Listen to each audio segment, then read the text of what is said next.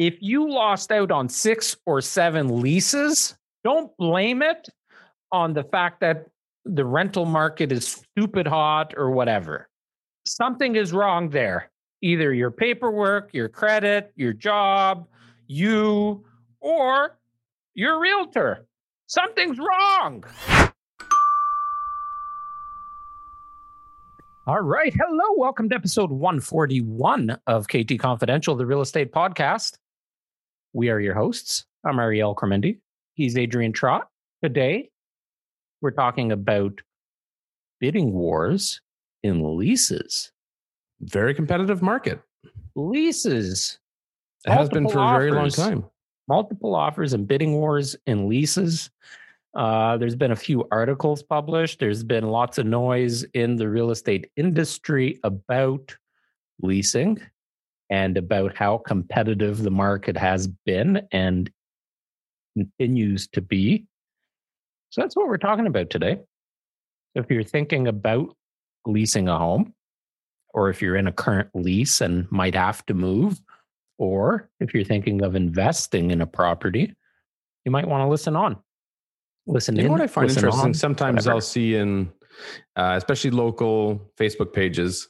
So for us, we live in Milton. There's Milton Talks. It's a large group. I don't know how many people are on there, into the tens of thousands, I think. Um, but occasionally you'll see posts in there, but real estate related stuff. And it's not uncommon where I'll see a post saying, looking for a rental, you know, two, three bedroom house, not interested in speaking with real estate agents. And I never, it's, I mean, people must have this crazy perception of what realtors are, or they've had a terrible experience. Because when you're renting, especially, and this is referring specific to posts talking about renting, it's advantageous to have somebody that knows what they're doing on your side. if you can find somebody. Well, that's the other challenge is a lot I of think that- realtors won't step up to the plate to help with these smaller tasks. I think that's the challenge. And I think, I don't know. I don't know what the public perception is in terms of how a realtor gets compensated uh, in a lease. I mean, let's face it. If you're a realtor and you're a top producing realtor, um, or let me backtrack it's hard to find a top producing realtor to help you find a lease if you don't already have a pre-existing relationship with that realtor. So if you're new to the market, you're looking for help, it's it's tough. Realtors lose money on leases. That's at the end of the day, yes, a realtor will make a commission, but factoring in expenses and franchise fees and gas, um, even time aside, if you don't factor in your time, realtors lose money on leases and they're a pain in the butt. It's a lot of paperwork. Well, Um, depending on the client, it can be extremely challenging. Sure. And depending on, you know, what the landlord's needs are in terms of contractual obligations. So, you know, and you've got your agreement to lease, plus now you have the Ontario standard lease. You've got any schedules that are attached to it. Um, you have to confirm all the utilities have been transferred, that there's insurance on the property. So th- there's actually a lot of steps that are involved from a realtor perspective. You know, so I don't know what the pub again, the public perception might be they don't want to bother a realtor with that kind of work, or they don't want to pay to have somebody help, or they think they can strike a better deal. Right? If there's no realtor Yeah. involved, they think, well, the landlord will save one month rent in, in commission or whatever the commission is and um, you know i can i can strike a better deal but it's been i mean we see it time and time again it's if if you are just an individual approaching that landlord it's really tough to to put a deal together without a realtor it's it's tough. Absolutely. and and as a landlord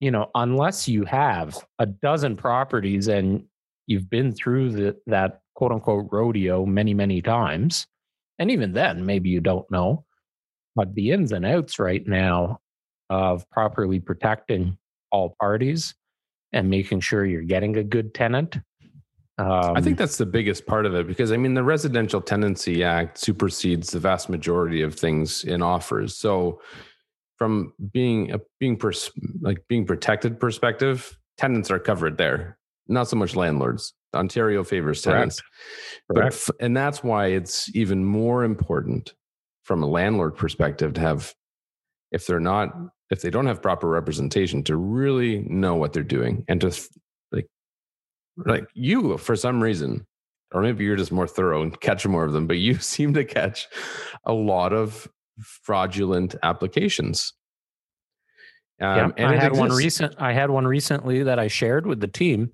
Yeah, where the Equifax report was so blatantly um, doctored, doc, doc, doctored. Yeah, that's right. Um, that I mean, every single person on the team picked up that it was a fake, but every single person picked up something different. Right. Like Steve Bruman pointed out a few things to me that, I mean, I didn't look at it very closely because once I realized that it was a fake, that it was a forgery, that, um, you know, I just said thanks, but no thanks. But everybody picked up something. And pretty much on all pages of that report, there was something that was forged, something that was altered. And a lot of people don't recognize it's it's super easy to go out into the marketplace online and have fake documents. Um, well, I know someone personally purchased. who whose real estate agent handled all that for her.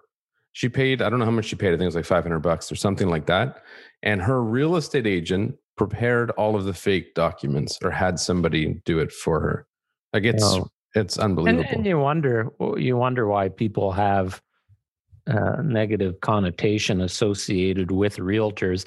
It was like yeah. the guy on uh, was it on TikTok that commented to, on one of your TikToks? By the way, if you don't follow us on TikTok, we're uh, we're really pumping out some good stuff on there. Thanks to Adrian and Ian primarily. Um, so it's at Mendy Trot on TikTok as well. Um, I think he said, and you commented too. You you replied with a with a post, but the comment was, "Realtors are as sleazy as oh, car salesmen." yeah, I love that comment. Yeah, specifically and, for those listening, because Ariel and I are both ex car salesmen previous yeah. in our previous career, among other positions in the industry. But it hit home and I thought it was funny. Well, and obviously the two of us were probably two of the most professional car salespeople you'll ever meet. Uh, questionable, but yeah. questionable. Um, but it's interesting because the thing that I'm I'm very receptive of with all those comments is there's a lot of people that do not like real estate agents. So there's a lot of people that don't like car salesmen either. Yeah, so it's well, interesting hate, to see that. You you in the last oh, 11 yeah. years of being out of the business, you absolutely hate shopping for a car now. Oh, well, right? for me, yeah, it's not it wouldn't boil down to the same context of being mm, sleazy as much as it is just a lack of professionalism and just uselessness. Like nobody follows up, nobody knows their product. It's very different.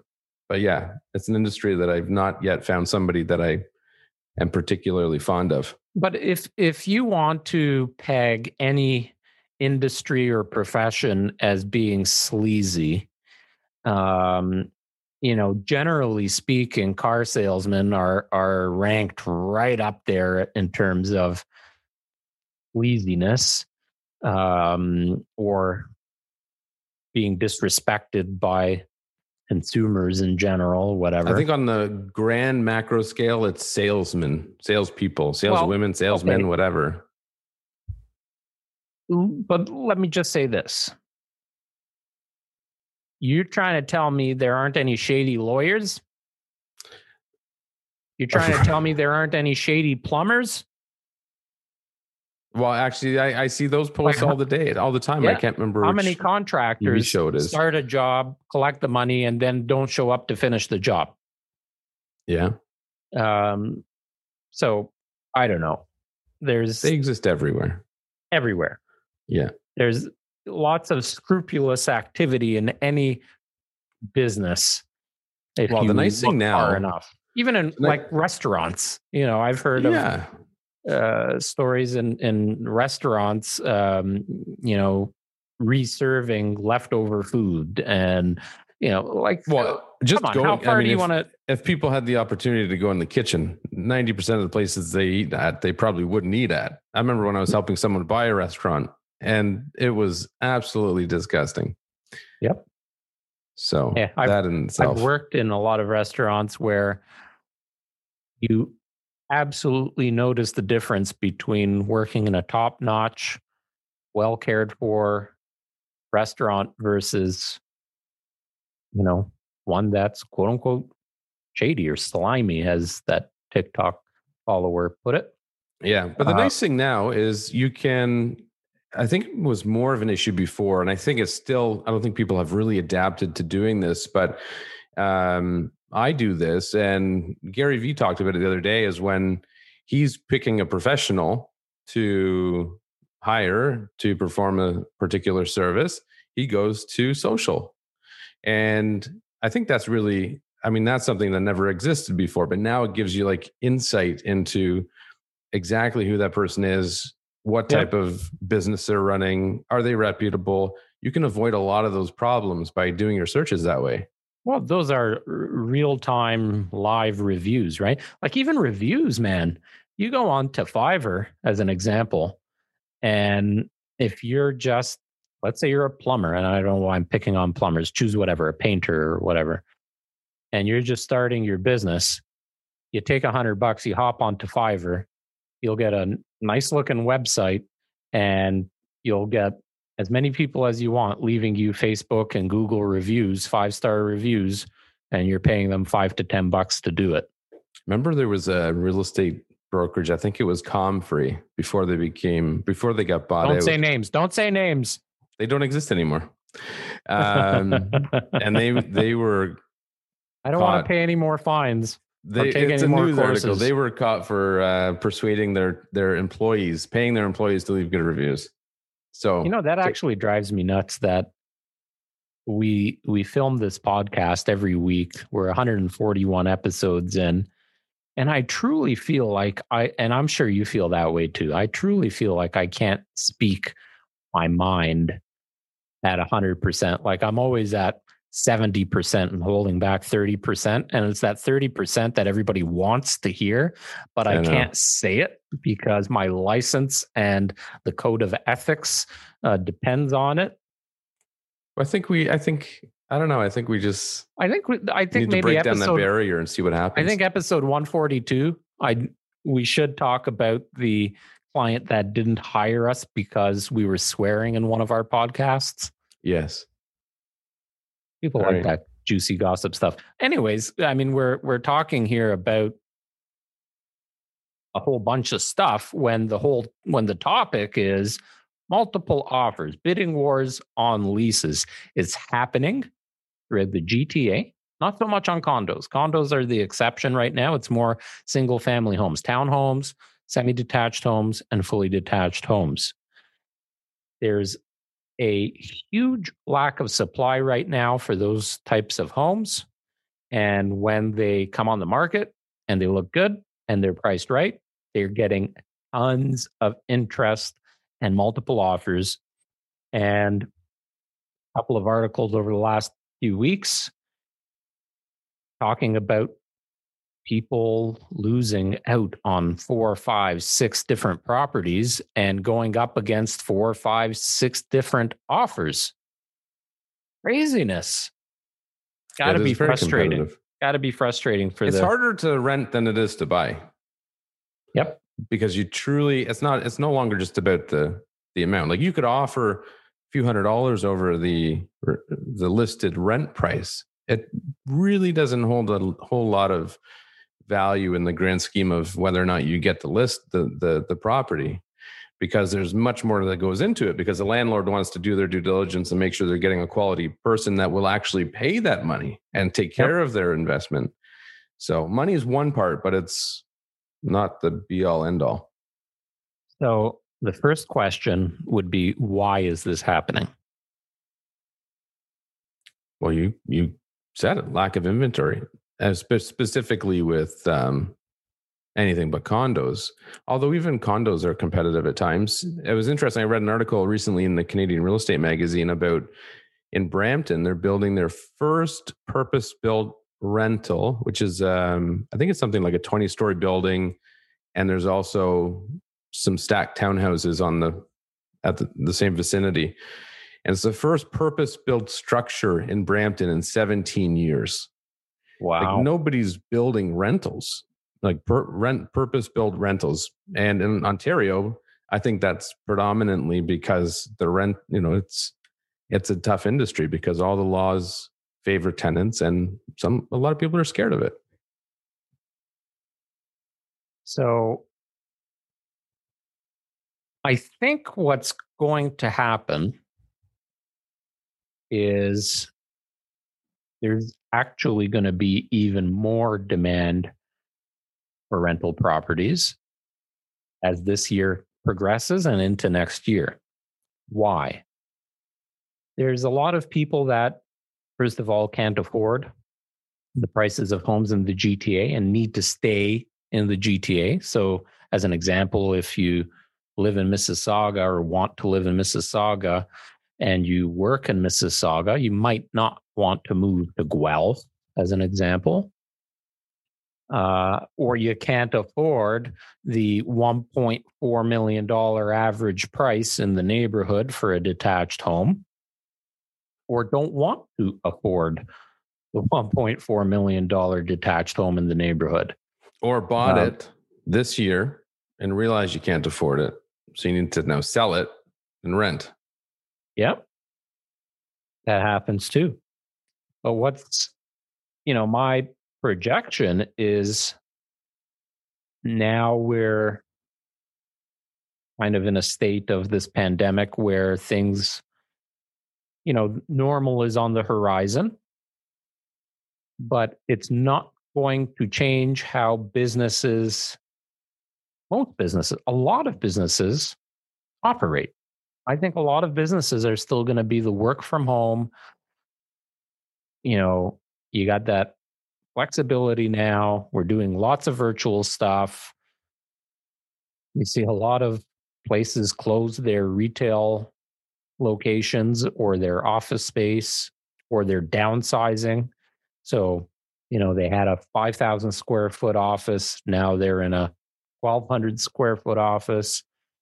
I think we're going to see a lot of that. So I think people are going to continue to work. A lot of people are going to continue to work from home, uh, which is going to create the need of potentially the need of more space at home. And that usually means a bigger, bigger property. And you can't afford it or don't want to afford it, you rent. So, and, and then additionally, you're going to have lots of immigration right? Like the border is opening up again. Travel. Well, flight. I imagine. I imagine there's a huge backlog of people anxiously waiting. Well, and I think there's now after the pandemic, certainly now you know Canada leads for um, vaccinations, uh, first vaccination um, globally, and probably won't be far behind for having people that are fully vaccinated. So when you're in certain countries and you see, hey, my country's only had 4% of the population fully vaccinated and Canada's at 70%. And it's a beautiful country and healthcare and great real estate, easy to find a job or easier to find a job, blah, blah, blah, blah, blah. There's going to be a, even a greater demand for moving to this country. And we need the tax money. We need to recover all of that money that the government spent over the last two years. So you don't think that they're going to open the doors and the floodgates are going to open up for people moving to Canada? Well, I do. specifically with people like that too, like it's even more competitive for them to rent. And we had Mhm. an inquiry recently about um I can't remember which property it was, but somebody inquired recently and they said they were moving from the US to Canada and they were moving on the 15th of July. So at that point it I was got a maybe request this morning. I got a request this morning. I sent it over to Steve Chiquetto to follow up on it uh, on one of our properties in Oakville. Mhm. uh, $4,400 a month lease. And they are moving here from Barbados and need a place for the end of the month. See people like that. Like, why so on earth are they? I mean, these people maybe they don't know because they don't. They're not from here. They don't know the market, but they need somebody working for them. Yeah. They're going to waste a lot of time. For sure. And if they don't have the proper documents and can't convince a landlord, and you see, that's how multiple offers actually are happening right now in the lease world, is that you are getting people relocating or uh, immigrating um, into the area, and and they're putting offers until they get a place, right? Like they're they're now in a position where they just need a home. So it doesn't even have to meet all of their criteria. They just need to get a place by their deadline and they're just throwing offers in. So as soon as you get those people throwing offers in, now you've got two or three of those kind of offers. And then Yeah. you've got people that are generally in the market for that type of home and they like it and it's a new listing and blah, blah, blah. So they throw their offer in and now you're at four or five offers. And the uh, listing agent will go back to those offers and say, okay, well, we got your application, we got all your documentation. You're up against three or four other offers for this place. Do you want to improve your offer to make it a little bit nicer? Right? That's what's Yeah. happening. So now Yeah. you're seeing a place that should have rented for 3000 bucks a month going for 31, 32, 35. Well, this has been going on for a long time. When we rented our townhouse out the first time, that was which was two years ago. Yeah. something like that. That- It was in competition then.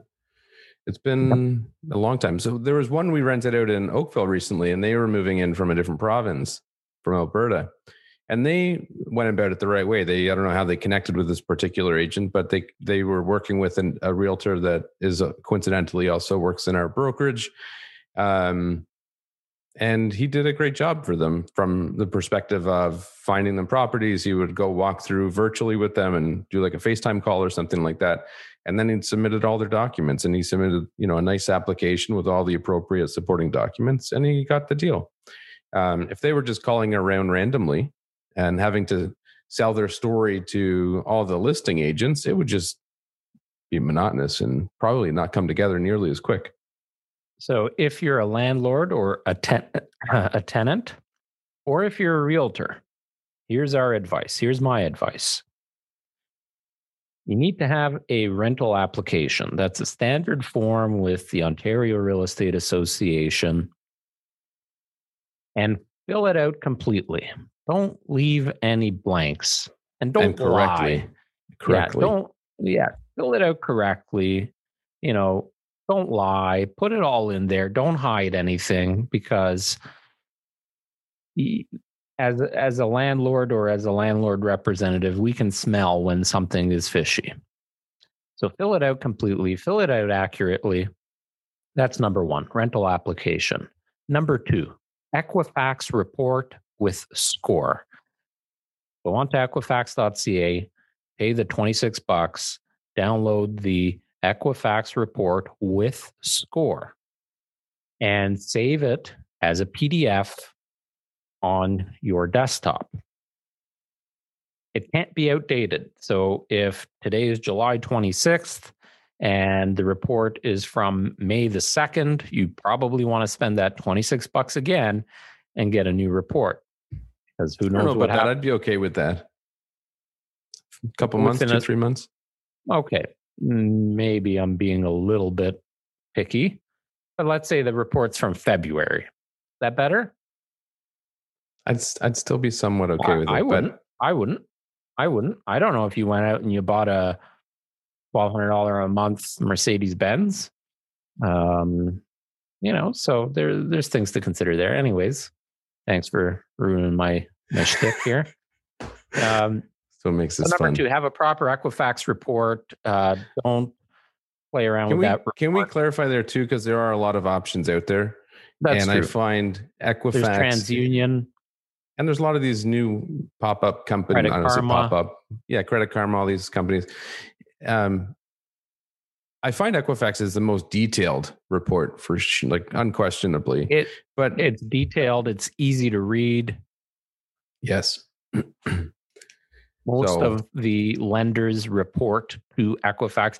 The two, I mean, the two biggest credit reporting agencies in the country are TransUnion and Equifax, right? So um, everything is going to get reported to one or the other or both. And do not take screenshots with your phone. I hate when people do that. They pull up the, they just take like ten screenshots of the report on their phone and send all these images. It's terrible. Yeah, no, it's really easy to download the report and you save it as a PDF and it's one file. Not separate pages, not screenshots, not photos. Download the damn PDF. If you don't know how to do it, call Equifax or, you know, reach out to your realtor. Your realtor probably knows how to do it, hopefully. Um, but figure it out. Get the PDF in one document. Um, so that's number two a credit report with score, properly saved, no forgery, obviously. Uh, number three, most recent pay stubs, right? You want to have a look as a landlord or the landlord's representative. You want to have a look at the most recent pay stubs, not only to you know verify employment that's a form of verification one of the few ways you can do it or sh- one of the few ways that you should be using um, but also to verify their income that they reported on that rental application so if they and said they current make because that they're currently employed. Correct I mean, they could have just got fired yesterday, but you know, if you've got a pay stub from last week, it's a bit reassuring that their story is accurate and they're currently working. Well, and how many times we've seen a rental application where somebody will say, I make $100,000 a year. We get the most recent pay stub, it's halfway through the year and they've made 35,000. Right. Well, and there are Or- cases where people they've may made 50, they've made 50,000 but 20,000 of it is in bonuses and commission that isn't guaranteed. Well, that's different though. Like we're not a bank, so we don't have as strict rules and requirements as a bank would. So I think from that perspective, like a bank won't take some sort of income into consideration, or they'll use like a percentage of it, or you know, an average of the previous couple of years. You're right. I think, But it's all you're dealing- information. yeah. it's all it is. Right? so if if, and- if your pay is structured a lot like that, and you may not see a chunk of it until the end of the year, you should provide something from the previous year, like a T4 or NOA, notice Yep. of assessment, to show how it's broken down. well, and don't hide anything, like provide an explanation. Yeah. right so if if you are serious if you're a tenant and you're serious about getting the place and you've got all the paperwork together and you know you're a good tenant you might want to write a little love story a little love letter to the landlord that says why you would make a good tenant and in there just put an explanation say hey um, just as a heads up my income has been consistent for whatever x amount of time and in that income it does include bonuses, which I'm expecting to get. So it doesn't show here in my um, in my pay stub. To go along with that, so that's number three, most recent pay stubs, um, and provide two of them. So the back to back last two pay stubs. A job letter. So if you're out hunting for a lease, you know you're going to have to rent a property, get a job letter as soon as possible. It usually takes a few days for the human resources department or whoever's responsible for doing that. Usually takes them a bit to uh, put that together for you. Get a job letter. Make sure it's on company letterhead. Make sure it states how long you've been employed there, what your position is, and how much you make, which is a standard job letter. But sometimes we get these ones from these small companies where especially when it comes to contractors. We see that a lot where there is no company letterhead and it's from Joe, owner of XYZ Electrical. And it Yeah. says, uh, I mean, Bob- we're, some people do work for companies like that too. Where you Right. be like, I know people like where they're, you know, if you ask for an invoice, you're not getting an invoice. Like it's just going to be handwritten on a piece of paper. But they're or it's, or it's reputable. one of those people. sales receipt things from the dollar Yeah. store. Yeah. Yeah, Um, exactly. Yeah, I'm not saying that, you know, that's not going to be accepted or what have you, but again, crossing the T's and dotting the I's as much as you can. On the And- on the note and of your and letter, this is this is for realtors as well. Like I'm giving advice here to everybody, and there's a bunch of realtors that listen, and they got to take note because the better job that realtors do in general when it comes to leases, the less perception of that sleaziness or whatever, or and the people that are shopping on their own that really need help that should get proper help uh, you know, maybe they get a little bit more confident if we can do a better job as an industry in that in that facet in in that well, and when when business. an offer is being presented on your behalf as a tenant by an agent who is presenting themselves very professionally, it is res- much better received than somebody who is difficult to deal with, who makes errors in the the documentation. Uh, that raises red flags versus a good experience and uh, an immediate immediately establishing confidence from the the the agent representing the landlord. And when you do that, the agent representing the landlord will convey to the landlord, hey, this person has been good to deal with so far. They seem to know what they're talking about. They seem to know their client very well. They seem very confident that they'd be a good fit, which is very different than me saying to a landlord, yeah, I had trouble getting a hold of them. They were missing some paperwork. I'm still trying to get it.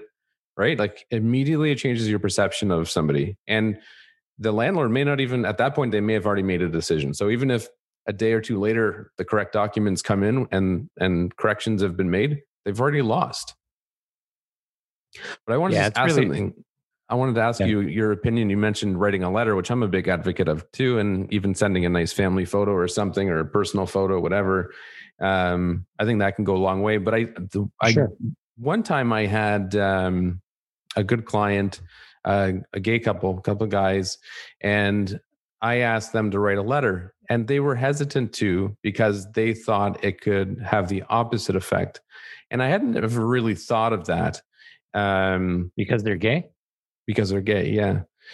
And I suppose in some cases it could, but I mean, maybe I'm naive. I think, you know, I, I think that, you know, we're talking about a very small percentage, but people do have that concern Yeah, of being and profiled or, you know, for racial purposes or whatever.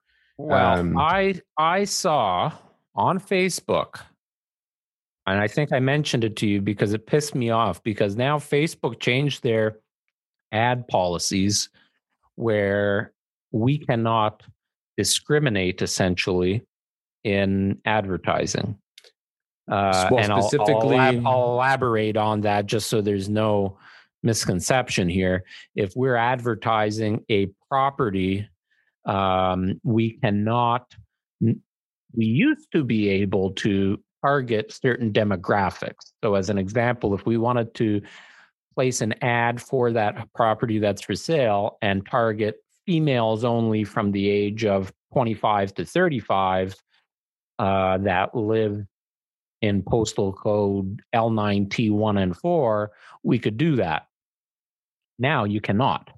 It has to be a very generic ad uh, to a to be advertised to everybody. Well, so to some of our specifically, ads yeah, are going out to 17 year olds or 18 year olds. 18 year olds. Yeah. Yeah, It's 18 ridiculous. year olds uh, for $3 million property, right? Right.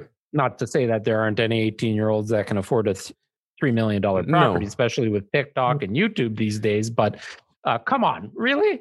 But So, generally anyways, speaking, saw- you can you can get a, a general idea for who the likely demographic is going to be. Right. You know, if a you know a family of four in their mid thirties isn't going to be interested in their that home, or it's, maybe it's a retired couple that's interested in the home. Right. Anyways, so I saw this ad in one of the groups that I belong to, and the ad was published by the landlord. So the owner that owns the home put an ad together, had some photos, some shit ass photos, and put a post on this Facebook group. And it said, single people only. That's the first thing it said. So no couples, uh, no pets, no pets, single people only. I'm like, okay, well, that not exactly um, doesn't abide by their advertising guidelines, but they're technically right? not buying an ad. Uh, you mentioned one of the popular Facebook groups. In uh, another popular Facebook group locally, uh, there was a post about, I want to say a year ago. And right in the advertisement of the property, so there's a property for rent. It says, prefer no Asians. Really? Prefer no Asians. Oh my gosh. And I'm telling you off the record, but on the record, it's I'm sure it's happened. Record. but off the record, right? Just between me and you. Yeah. Uh, I'm sure it's happened to you as well, where you have a certain ethnicity, certain ethnic person, and maybe they don't tell you specifically, or maybe they do. Both have happened to me where the landlord did not accept the offer because of the racial profiling that happened. I've had landlords I've had landlords mention things along those lines. I don't know if it was definitive in making their decision, but definitely it's something that people take into consideration. And you know, it's really sad. It's, uh, I feel bad for a lot of new immigrants, you know, um, coming into this country. We we try and you know, Canada is a very diverse population, extremely diverse. I think it's probably the most diverse population in the world. I I don't have any stats to back that up, or I'm just pulling that one out of my ass, but I'm just going to guess. And if you think about people coming to this beautiful country for the first time and trying to find a home, and some of these people came from their home country as very professional people doctors, lawyers. Um, I had Engineers, one client. I, I, was just going to say, I had one client. He was an engineer. Uh, actually, both him and his wife were engineers. And very clean, very polite, beautiful family. And we had an extremely difficult time finding them a property because they were new immigrants, uh, because of their ethnicity. Um, and and it's a shame. But if again, going back to those documents, uh, rental application, job letter, most recent pay stub, credit report with score, that's where it all starts. Get those together, make sure they're looking good. Uh, but fact of the matter is, rental market is hot. Lots of multiple offers. Um, it's not going to stop. It's not going to slow down. If you're thinking of investing and putting your money into somewhere where it can be safe long term, good opportunity right now. Super, super opportunity. Like if you can afford to buy a townhouse, a semi detached, or a smaller detached home and put it on the rental market, you you'll be doing okay. Can you hear that herd of elephants?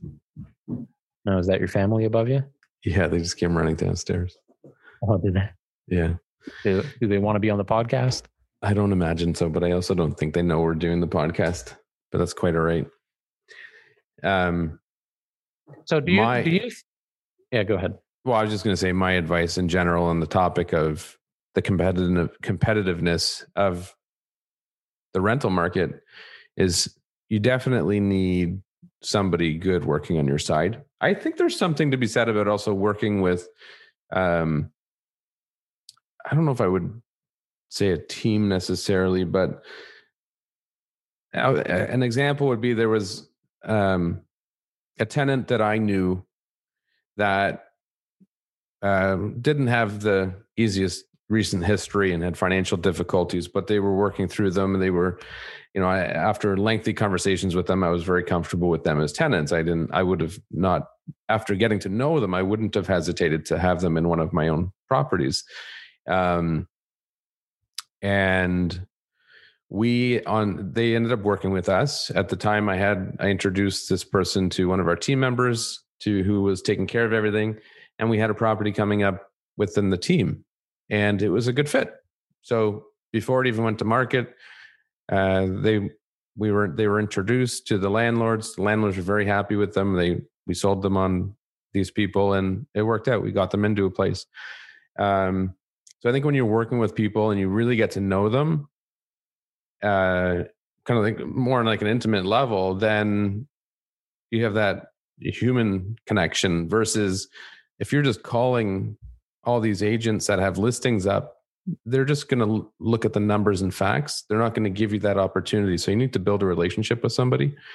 Um, the other things too is I, I think don't be naive. Like if if your credit is just terrible stop trying to find all these nice fancy houses you got to start somewhere. The purpose built rental buildings you know those are probably easier to get into than somebody's primary residence where it's their retirement fund and they're going to be really picky about who's moving in. What's your aside from having all of the because again going back to the actual topic of this conversation bidding wars on leases um, if you were representing somebody right now and you knew the home that they're interested in is going to be really desirable.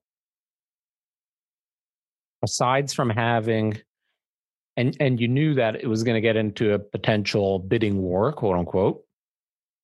Aside from having the proper documents that we talked about those four documents and having a having it all ready to go do you have any other advice and tips for people that are potentially going to be in that situation um i think depending on your i think you really need to think seriously about your qualifications and how you you as a tenant are being perceived uh, by potential landlords and you know things that might help to sell your case to somebody would be being open to making more than one payment up front i know people that'll pay the whole year up front just to give peace of mind.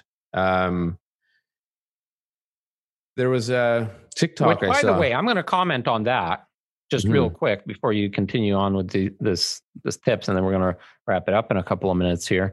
Episode 141 of KT Confidential, the real estate podcast. Make sure you like and subscribe uh, and leave comments. We usually pick our topics from your comments. Um, if you pay the whole year up front, now I'm putting my landlord hat on. That's great. That's super.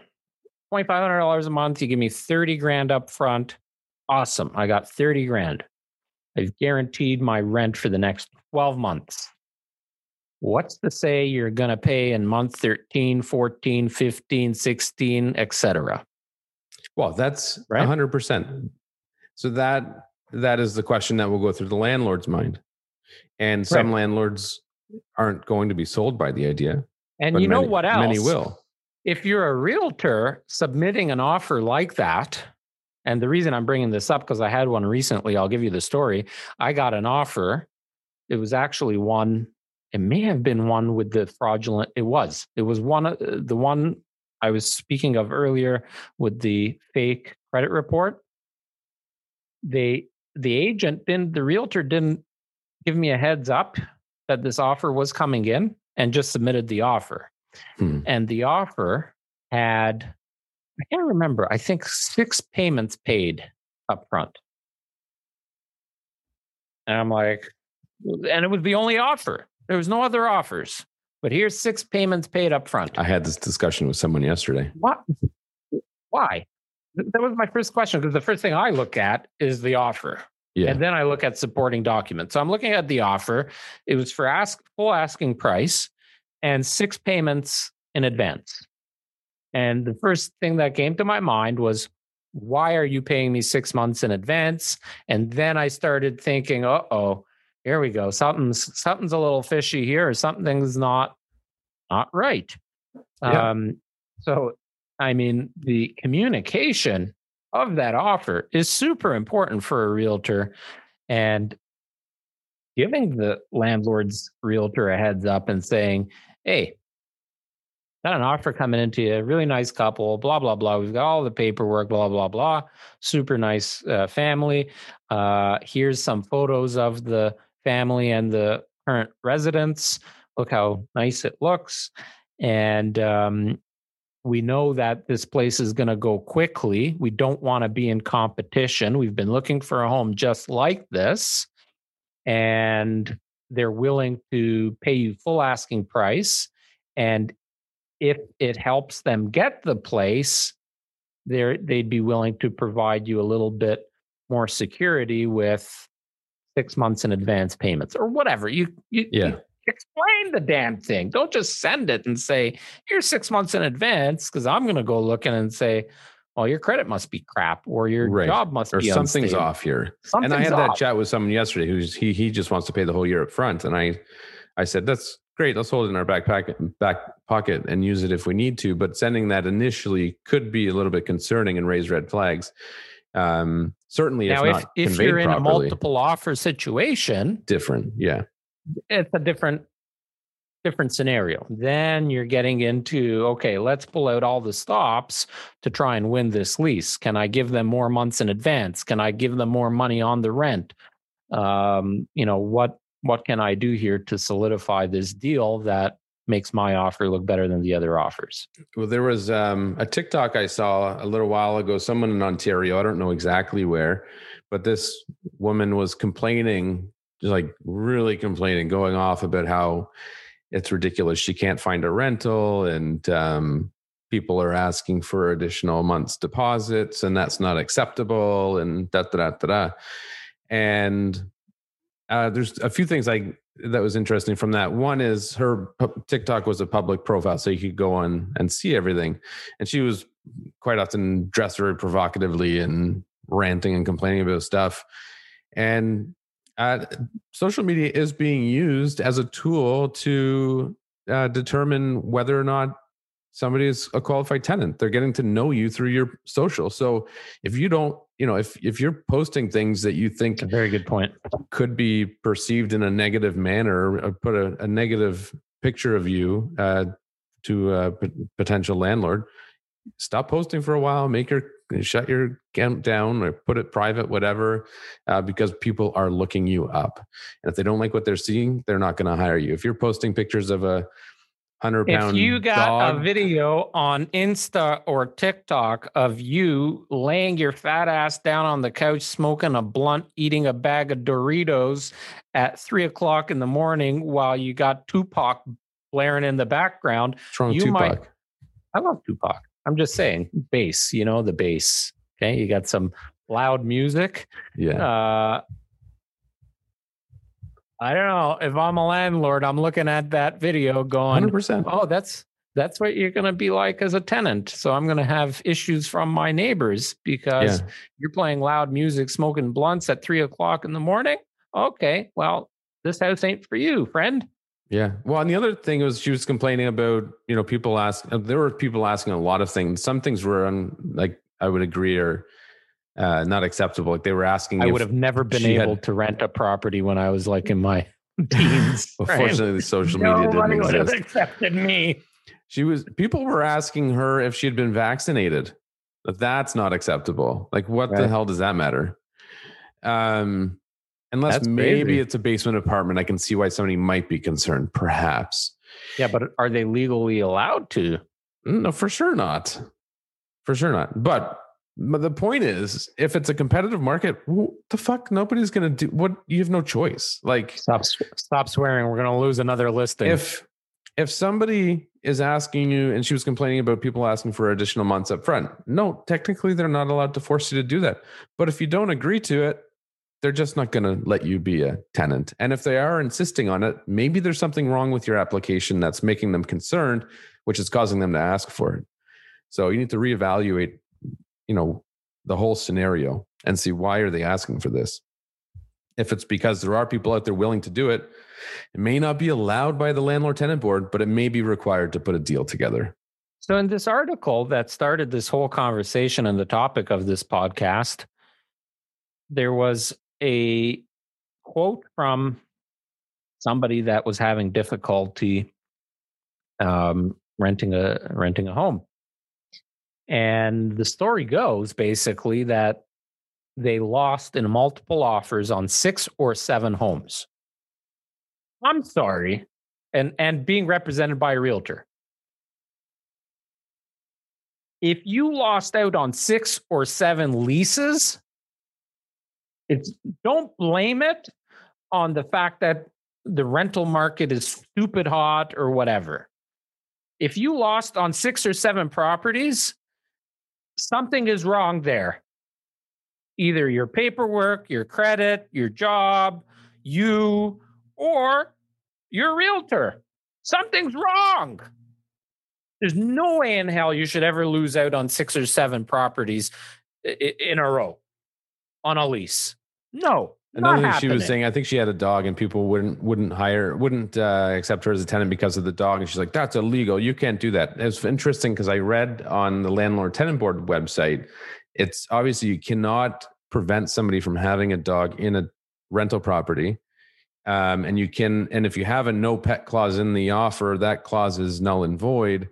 But it did specifically say that they can be biased against that if they know that going into reviewing the application. If they know you have a dog, uh, that you have a dog or a pet, they can consciously say, Well, I don't want this person coming in as a tenant because of the dog.